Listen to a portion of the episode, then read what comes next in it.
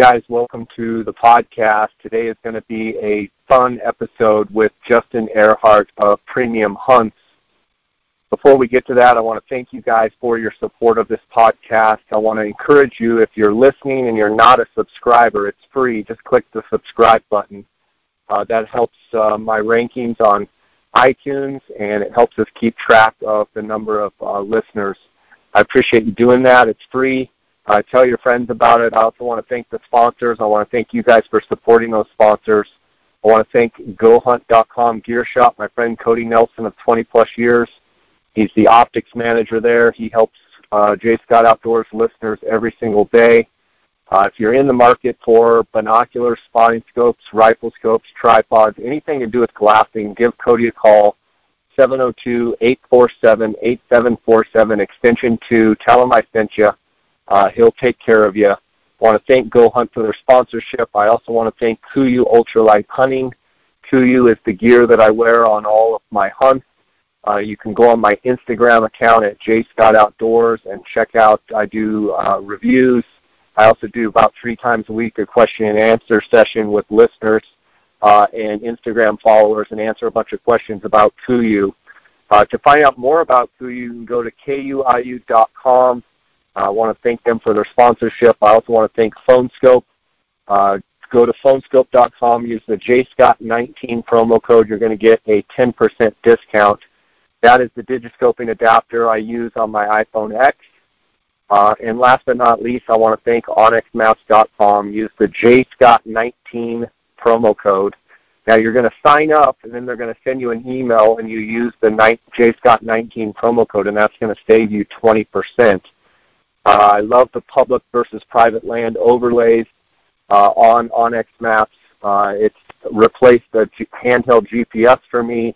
I love the tracking. It's got the the breadcrumb feature that tracks you in and out, and I love the fact that you can scroll from topo to aerial view just by pushing a button. So check out OnyxMaps. Use the JScott19 promo code. Guys, let's get right to this episode with Justin Earhart of Premium Hunts. Welcome to the Jay Scott Outdoors podcast. Today we've got an elk rut recap report from Justin Earhart of Premium Hunts, based up there in Unit 1 and 27. Justin, how you doing? Good. How are you, Jay? I'm doing great. What are the elk doing up there? They're starting to move around quite a bit. A lot of smaller bulls showing up with cows, but still waiting on the big ones to kind of establish their grounds and show up where they're going to spend most of their time. Justin, what are your conditions up there? Coming off a wet winter and a good spring, how is the late August, September moisture been? What are conditions looking like up there? We did have a great winter and a good spring, and our monsoon season has just been terrible. We've gotten some decent rainstorms here and there, but it's been pretty widespread for being real sporadic, not pounding a whole bunch of country, just a little storm here and a little storm there, and it's been that way throughout the entire region. But the horn growth still looks pretty dang good. Okay, so with sporadic rain, let me back up. You're focusing primarily on Unit 27 and Unit 1, is that correct? Yes, correct. And you're based out of Eager or Springerville? Eager. Okay, Eager, Arizona. So, Justin, when you have those rains that are not widespread and they just kind of hit pockets here and there, I would assume for the listeners out there, a little bit of a tip for the guys hunting 1 and 27 is search around and find those areas of green, and then you'll go miles and maybe it'll be, not as green, and just focus on those green areas. Is that something that you think is important? Yeah, definitely. I mean, anybody that's ever been in the unit knows that both of the units are very diverse, but some of the lower country, it looks pretty burnt up right now, and the feed is short, but the high country, the feed is still really tall and looking good. So I think those elk will definitely transition to places with a little better feed for sure. As far as antler growth goes, how good is it Best you've ever seen? Does it compare to other years? Give us the lowdown. No, it's pretty good, Jay. It's not, I wouldn't say it's the best I've ever seen, but it's definitely good, and it's a breath of fresh air after last year. How much of those we talked about on a podcast before with you, holdover bulls and grouty bulls last year made it through. Are you seeing a lot of those same bulls that all of a sudden are, 20, 30 inches bigger this year? Yeah, I mean, there's not a whole bunch of them that got the big jumps. The late hunt has taken a pretty big toll on a lot of the age class. But for the most part, yeah, those older bulls that have made it, they made a pretty significant jump. What would you say, is there any difference between bulls in 27 or 1 as far as quality that you're seeing, whether it be middle of the ground quality, average type quality, better in one unit, or are you seeing, some giants in one or the other? Right, all through summer, 27 has been looking a lot better than Unit 1. But with that being said, a lot of those bulls will migrate out of 27 and come to Unit 1 or rut. And we've followed numerous bulls in the past that do that. And, they get a big influx of some of those bulls from 27. So I imagine it'll be pretty evenly spread throughout the two units. With we're the 8th of September right now. We're a Sunday, and the season just kicks off in Arizona next Friday, which I believe is the 13th. With the moon being full and with the conditions that it, what are you anticipating for guys hunting 1 and 27 on opening weekend? Man, I'm predicting it's going to be pretty slow, and basically you might get a good 30 to 45-minute window in the early morning and in the afternoon, but I think it's going to be pretty dead for those first few days. Generally going to be hot and not a lot of action going on, but it'll pick up as the season goes on. Justin, what are you seeing as far as bone density, as far as, antlers, as far as, the mass and just solidness, where last year I would assume a lot of the antlers kind of light on mass and a little brittle. What are you seeing? Some solid antlers. Maybe not even size and point length, but are you just seeing a little more mass this year? Oh yeah, definitely more mass, better length, just overall a little bit better. Last year a lot of bulls were kind of weak on their top ends. This year we're seeing a lot of really, really good top ends on bulls.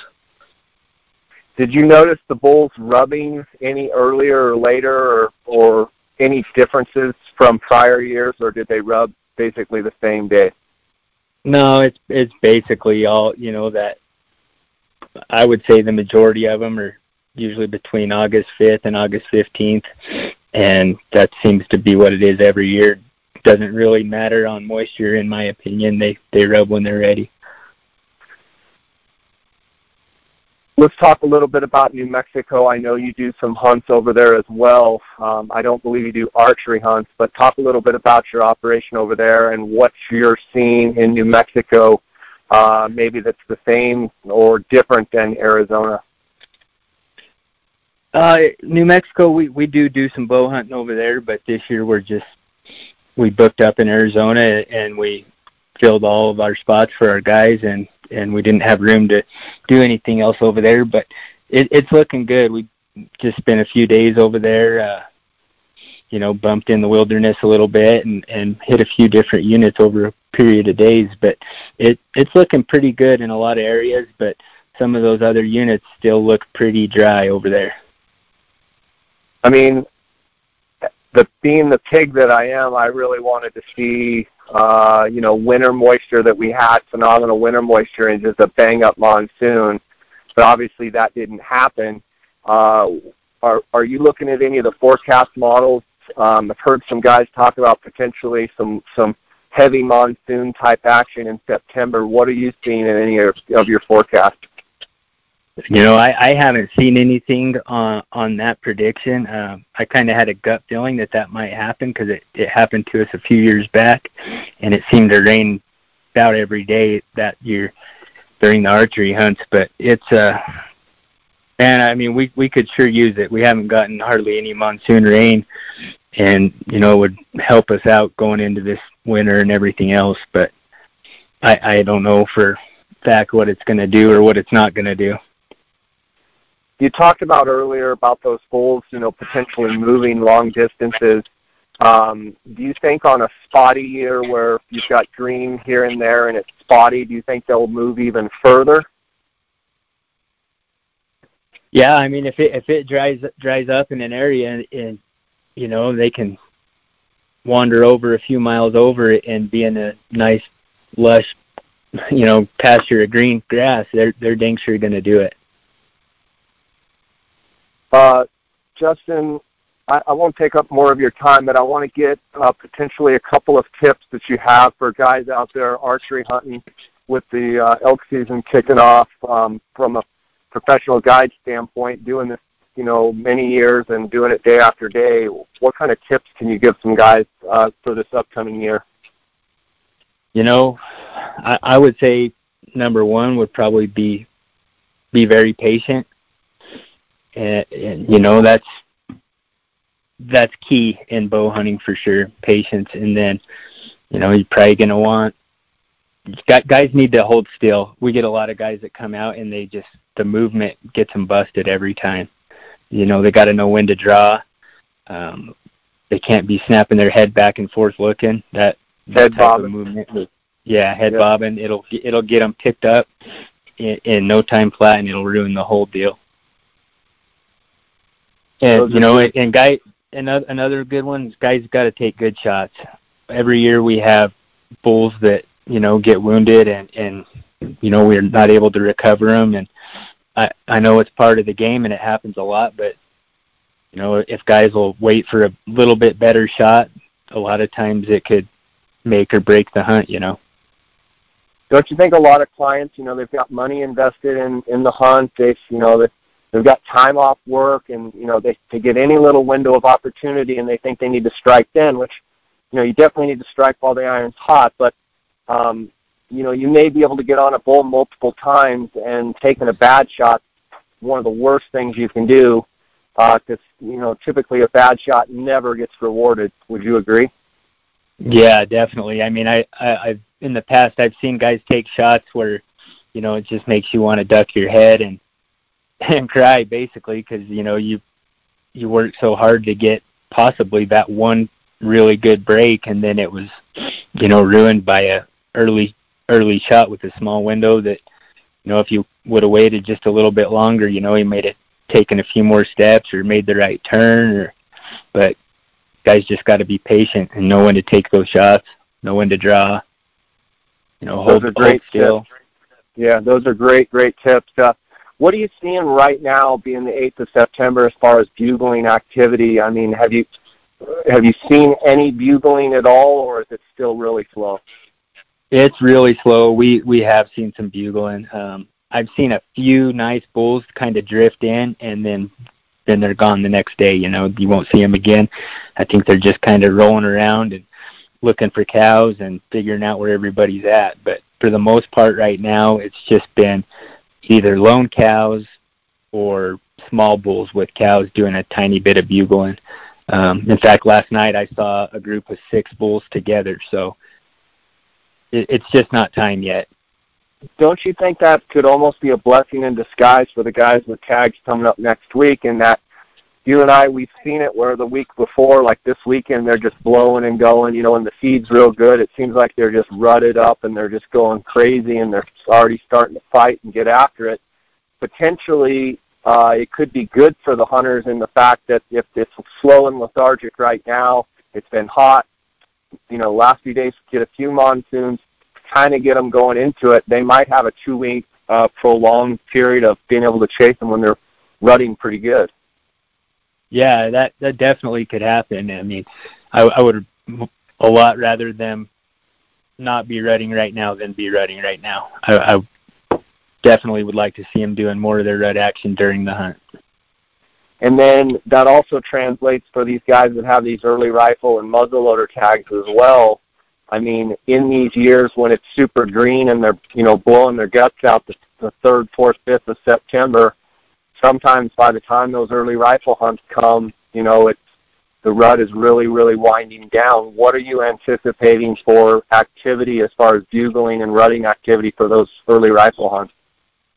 You know, with the dates, you always generally anticipate it to be pretty dang good, but I always seem to find it being real pockety. I mean, I don't find it being like widespread. I think you go through a lot of big areas where it's just dead, but once you run into where they're kind of holed up and pocketed up, it's usually a pile of bulls chasing a cow or two, you know. Yeah, for sure. Well, I really appreciate you coming on and sharing with us, you know, and I appreciate the listeners. I'm over here at the Optics Ranch in Colorado, and so I'm doing these rut reports mobily, so I know the audio quality isn't as good, but I know that getting that good information out there is key, and I appreciate Justin and his whole crew and everything that they do. Justin, I want to give you a chance to let the listeners know how they can learn more about you, follow along, etc., and I'll try and link that up in the show notes. Yeah, anybody can find us, you know, at premiumhunts.com, or they can find us on the social media. We're on Facebook and Instagram. Can contact us that way. All of our contact information is on our webpage. Any of those, they can get to us any way possible. That sounds great. Well, I hope you have a great season. I'll be looking forward to seeing the pictures of. I know you guys. I know how you are. I know you got some monsters up your sleeve, so it'll be fun to see how this all shakes out. And I appreciate you spending time with us. Okay, Justin? Hey, thanks a lot, Jay. Good luck up there. All right, take care.